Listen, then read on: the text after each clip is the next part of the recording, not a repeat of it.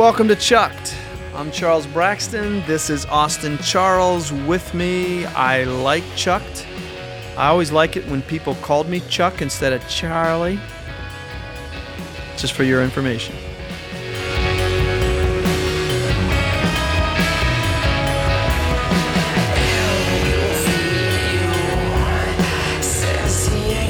Welcome to Chucked. My name's Charles Braxton. I'm with Austin Charles. We are father son. We are co workers. We are Cavs fans. Very excited about the upcoming finals. What are your thoughts, Austin? I feel the Cavs have a better chance than the two to one favorite Warriors. People are giving them a chance to uh, have to win it. What do you think? My prediction is Cavs in six. I think they Alright. lose. They win one in Golden State, two at home, losing Golden State, winning win at, At home. home. Game six. I, I think they match up better. The question will be, how much do they have to adjust their defense that they have had on Curry and had great success in the past uh, because of Durant's presence. We shall see, but that's exciting. The French Open has started. That's exciting. I just love the pounding on the clay and the dirt, and uh, very excited about maybe a Djokovic Nadal meeting at some point. I think they are in the same bracket. Yeah, it'd be in the semifinals. semifinals. The Indianapolis 500 was Sunday, which is the beginning of summer for me. Which I it was a great race. Takuma Sato won, so it's a great time of year. And it's a time of year. It's the week of the Memorial Golf Tournament. We should be, uh, if you're a golf fan, focusing on that. But the news with Tiger Woods has dominated at least the golf headlines in recent days. He was arrested Monday morning at 3 a.m. under driving under the influence.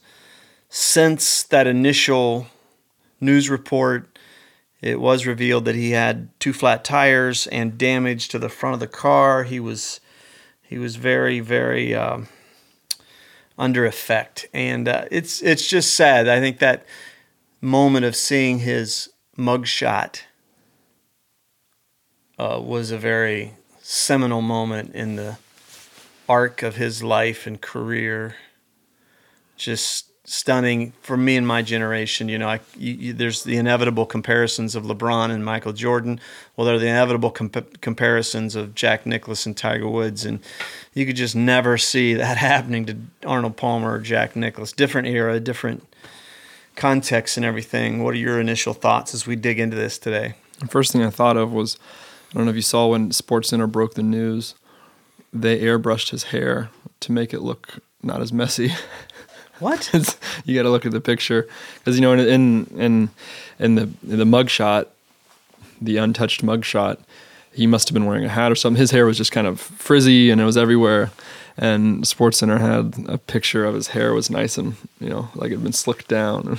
Wow, that's interesting because you know, I, to me, my my uh, assumption on that would be Mark Steinberg as agent.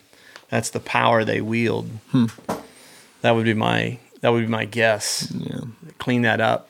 he couldn't clean up the eyes though. Couldn't clean up the eyes. He was he was asleep at the wheel, I guess. he was asleep at the wheel. Um, thought he had been playing golf in California.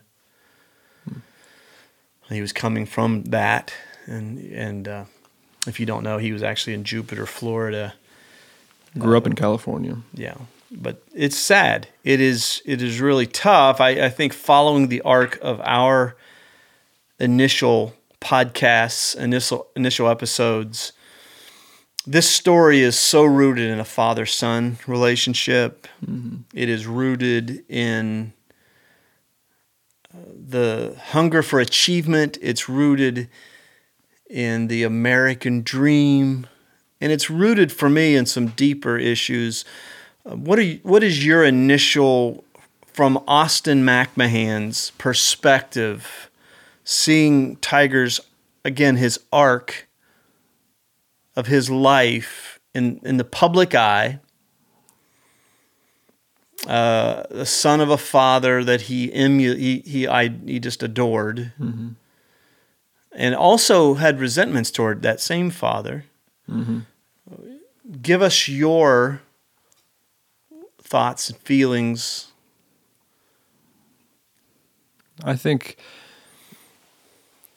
going off of what we spoke about last week, or at some point, I just referenced a undated podcast. So it was last week when we recorded it. But in the Uh, in, in the theme the- of Back to the Future, it'll be three weeks Uh, from now when you hear be it. in a month Whoa. when you hear the uh, podcast on writing one's the Twin. Pines Mall is now the Lone Pine Mall when you hear this podcast. yeah, the uh, the uh, podcast we had on writing one's narrative, and um, I think when a break comes in one's life, you know, it, it's it's shocking at first, no matter who it is. When when we heard the news on Tiger Woods, it was you know like in, in 2009 when he got his car smashed in and all the affairs came out in the open. Um, it, it's it's shocking, but then when you read this ESPN article that I have in front of me that I'm kind of reading through um, as I'm doing this, it, it you read through it all and it just seems so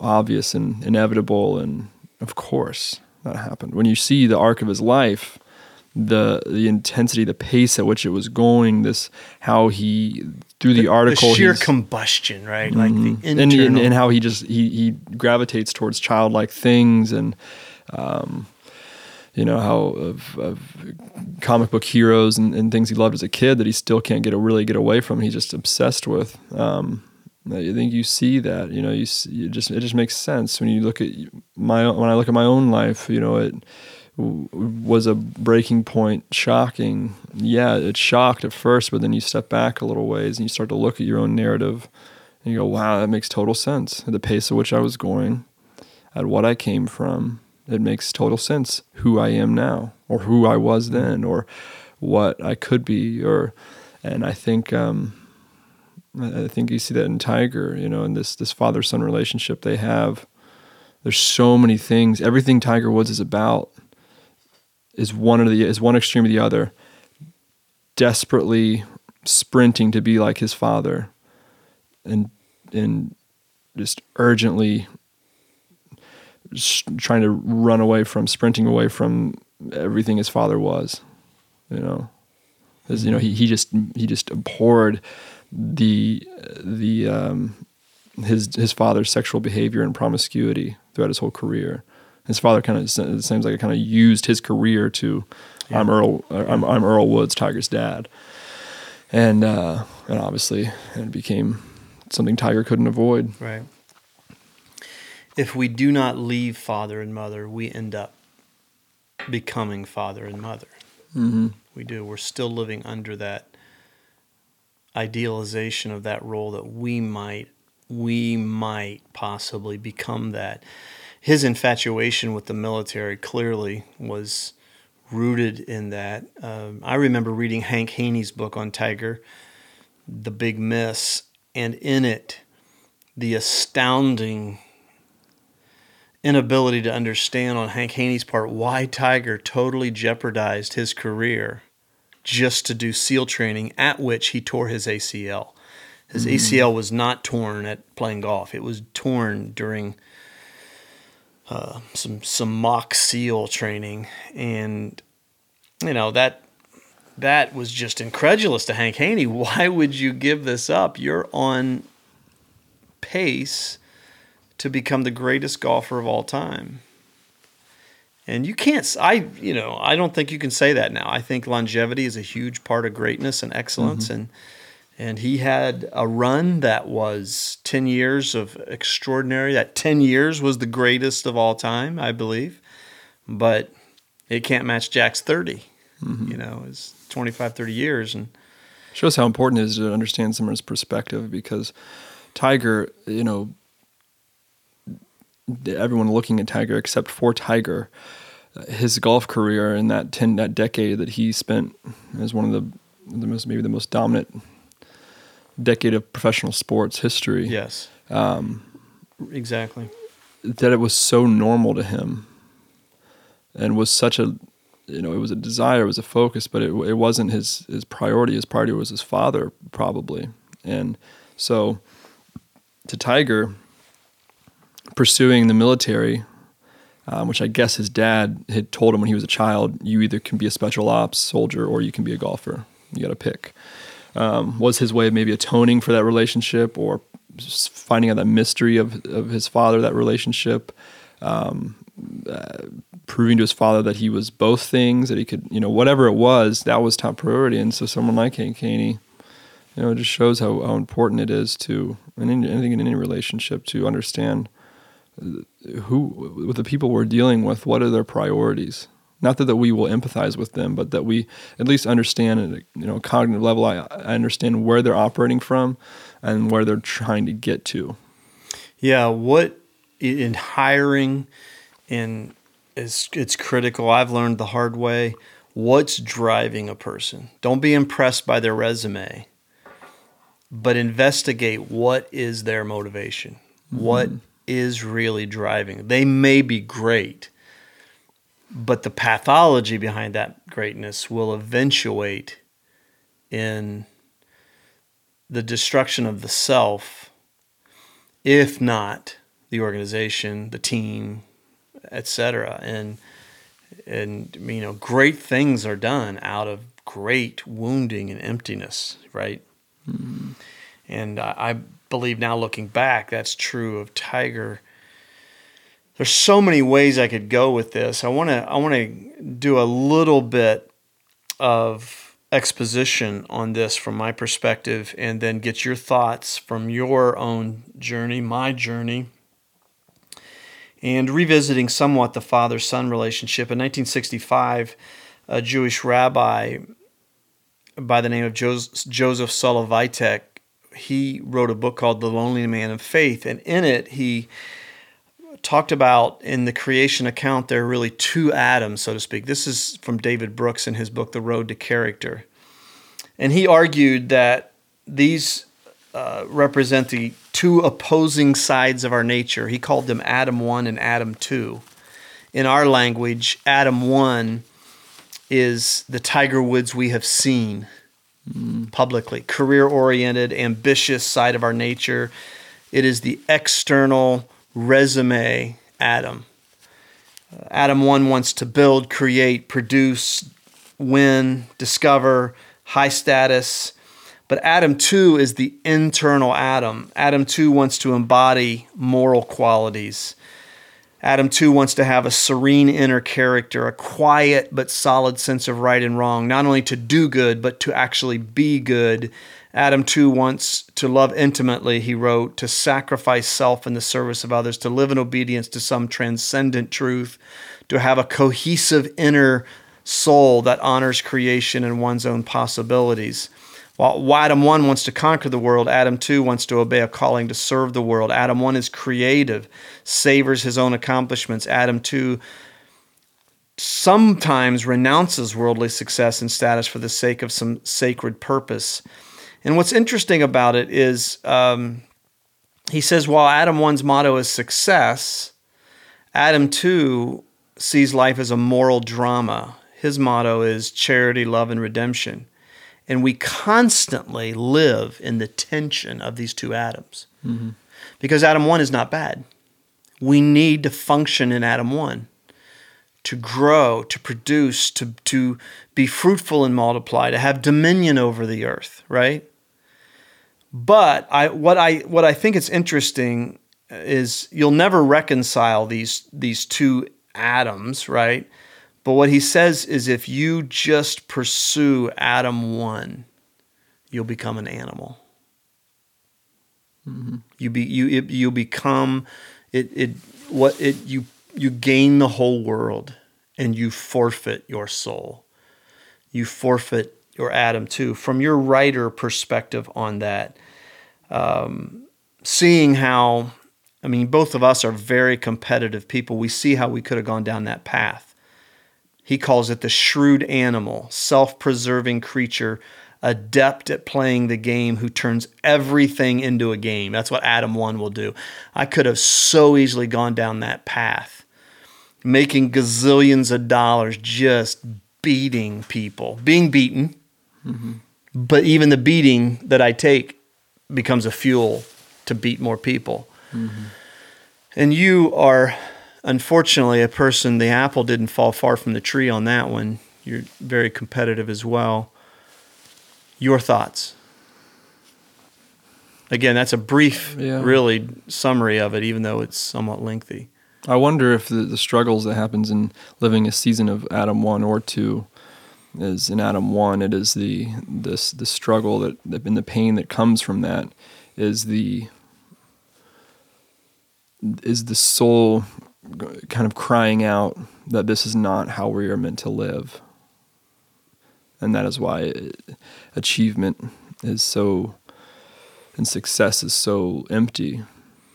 And then I wonder if the struggle of Adam 2 is, is that. Did I get those right? Adam 1 is the. Adam one. 1 is the producer. Yeah. Okay. Adam 2 yeah, Adam, the moral quality. Adam two, the struggle there is is the is that faithfulness without fruit, which a lot of times faithfulness is, is there's there's not a lot to see from. You know, achievement that Adam one, I think you get that instant like you're seeing mm-hmm. good things, and that delayed gratification of Adam two, the struggle is and the pain is that I don't know. It's all based on faith and obedience and patience and um, virtues that grow the spirit, and and that's where the pain is there, and that that Adam one life is calling it to let's just go prove to people, let's just go wow people, and let's go achieve, and let's um, let's go succeed. Um, they both tug on the other one, is what I hear, and I, what I see in my life, what I hear in other people's lives. I got a speak of great timing. I got a great text from a friend last night. We were um, we had a, a discourse of long texts going back and forth. Uh, I won't say his name, but uh, he says, While I'm at it, achievement is the biggest bullshit word ever. Achievement is internal. I wish the word didn't exist. If I had a dollar for every time someone told me that I was a high achiever, I'm killing it. I have life by the balls. It's a useless and stupid word. I don't do what I do to get a pat on the back, and in most cases, the people telling me these things don't have significant knowledge in what I'm doing. Achievement and happiness is defined within ourselves. I haven't found my day to day purpose yet, but the more I think about it, pray about it, act upon it, the more I think that my purpose is to build and create something awesome that helps others and connects their lives to a purpose. As someone that It's well said. you know, I think that you know, as you've talked, you you, speak about really very well this this moral compass. This this um, like our conscience is the greatest thing God gave us, and when we're and when we're living achievement, Adam one, we're betraying our conscience, and that's where that struggle comes from. Why am I getting everything I want in life? And it's just the more I get it, the more I just feel terrible. Yeah, it's interesting. Again, to quote Richard Rohr on that, his language is the true self journey that comes from the false self emptiness. His point, and, and I think his his point is very valid. That is so fresh, and he says you'll never really get to true self if you don't just go for it with your false self. Mm-hmm. You have to some extent to have that true conversion, experience the emptiness of getting everything your false self wanted, mm-hmm. and then you go, wow that's not it. And that's when you're ripe for conversion. Nobody can preach you into that. I think he's right.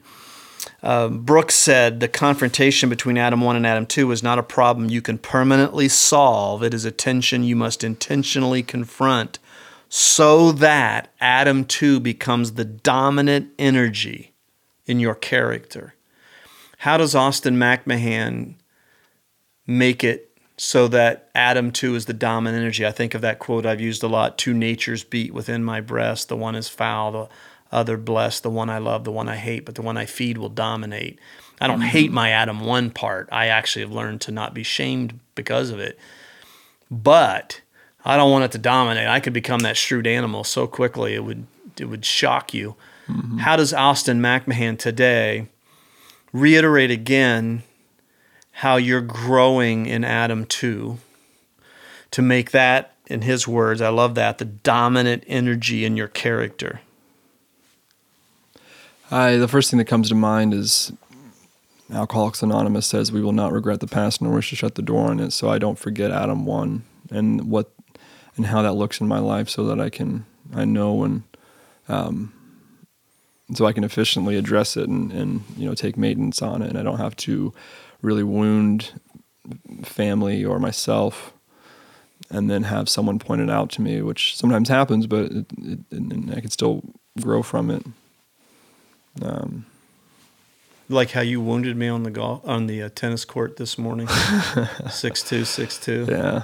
Let me point out to you how wounding that is to me. How ego. wounding though? My Adam one is just not feeling very good right now. I haven't dropped a set in a week. And no, it's been longer than that. And and I, it's I and been so I, the other that. so a couple days ago I, we I won six three seven five seven six in a tiebreak. In this in the tiebreak I was down six two and won seven uh, oh, seven six. Man. But um, or eight six and um, I think you know as I told you to to kind of give people an image of our Adam oneness. Uh, you know I, I was I was very animated on the court. Uh huh. Not just not in, and I, I, Some I don't, would call it gloating. I don't- But I'm not going to go there. I don't just Okay. get animated when I'm playing poorly. It's it's in the, it's in the success of, of you know that exertion of you know winning, and and we, so we were going on about it when our family was over for Memorial Day and um, about ha- my animation and um, and you know I, I, said you know if you spent your whole life at every age getting beat at every sport You mean I by the same person never, and then you finally found that one thing. And you're pretty equal. And that's the other thing. Like it, it'd be one it wouldn't be fun if if i was far ahead of you you know and i'm be but like the, but the fact that we're pretty equal here and i'm and i'm and i'm doing it it is you know it's it's great. It's it's great. And I'm glad I can you make know. your Adam one feel better. but uh yeah You're uh, earning it because I was grinding. Yeah. I was grinding, man. I was grinding. Uh, let me close with this. Um, I think this is just brilliant what David Rook- Brooks says about the person for whom Adam 2 is the dominant energy. Occasionally, even today, you come across certain people who seem to possess an impressive inner cohesion. They are not leading fragmented, scattershot lives.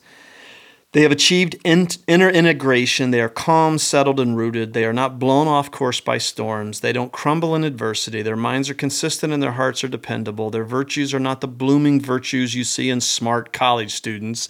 They are the ripening virtues you see in people who have lived a little and have learned joy in pain.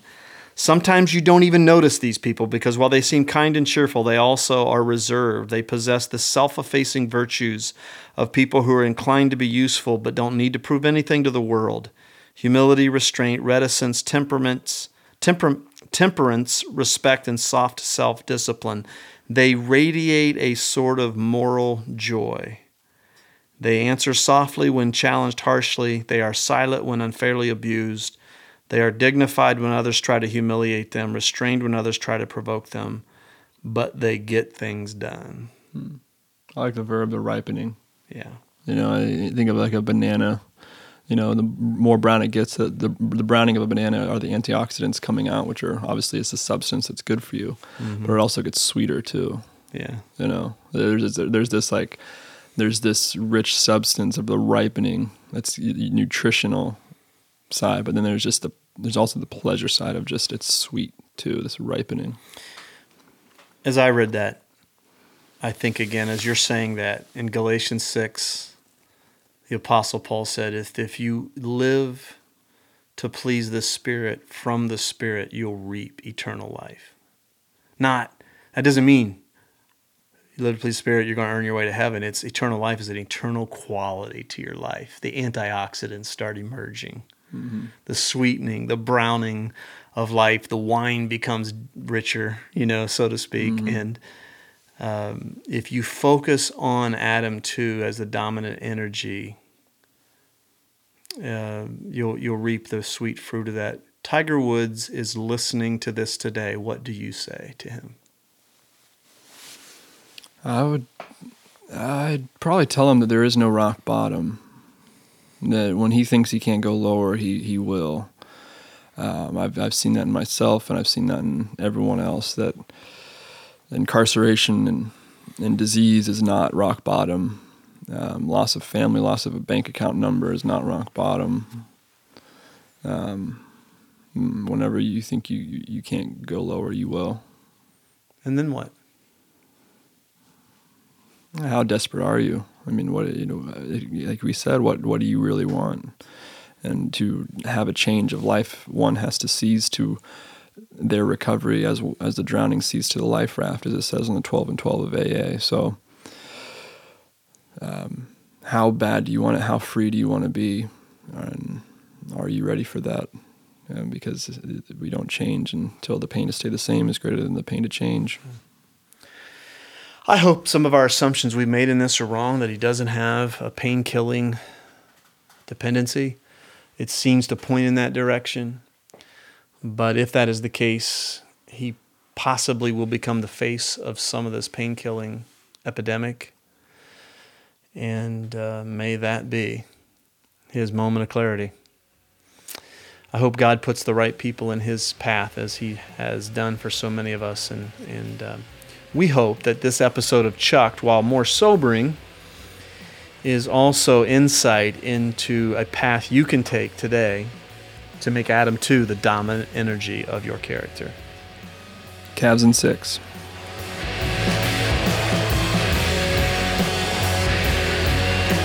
Hey, Chuck listeners, rate this five stars and then tweet at me at morning underscore smoove. That is S M O O V E.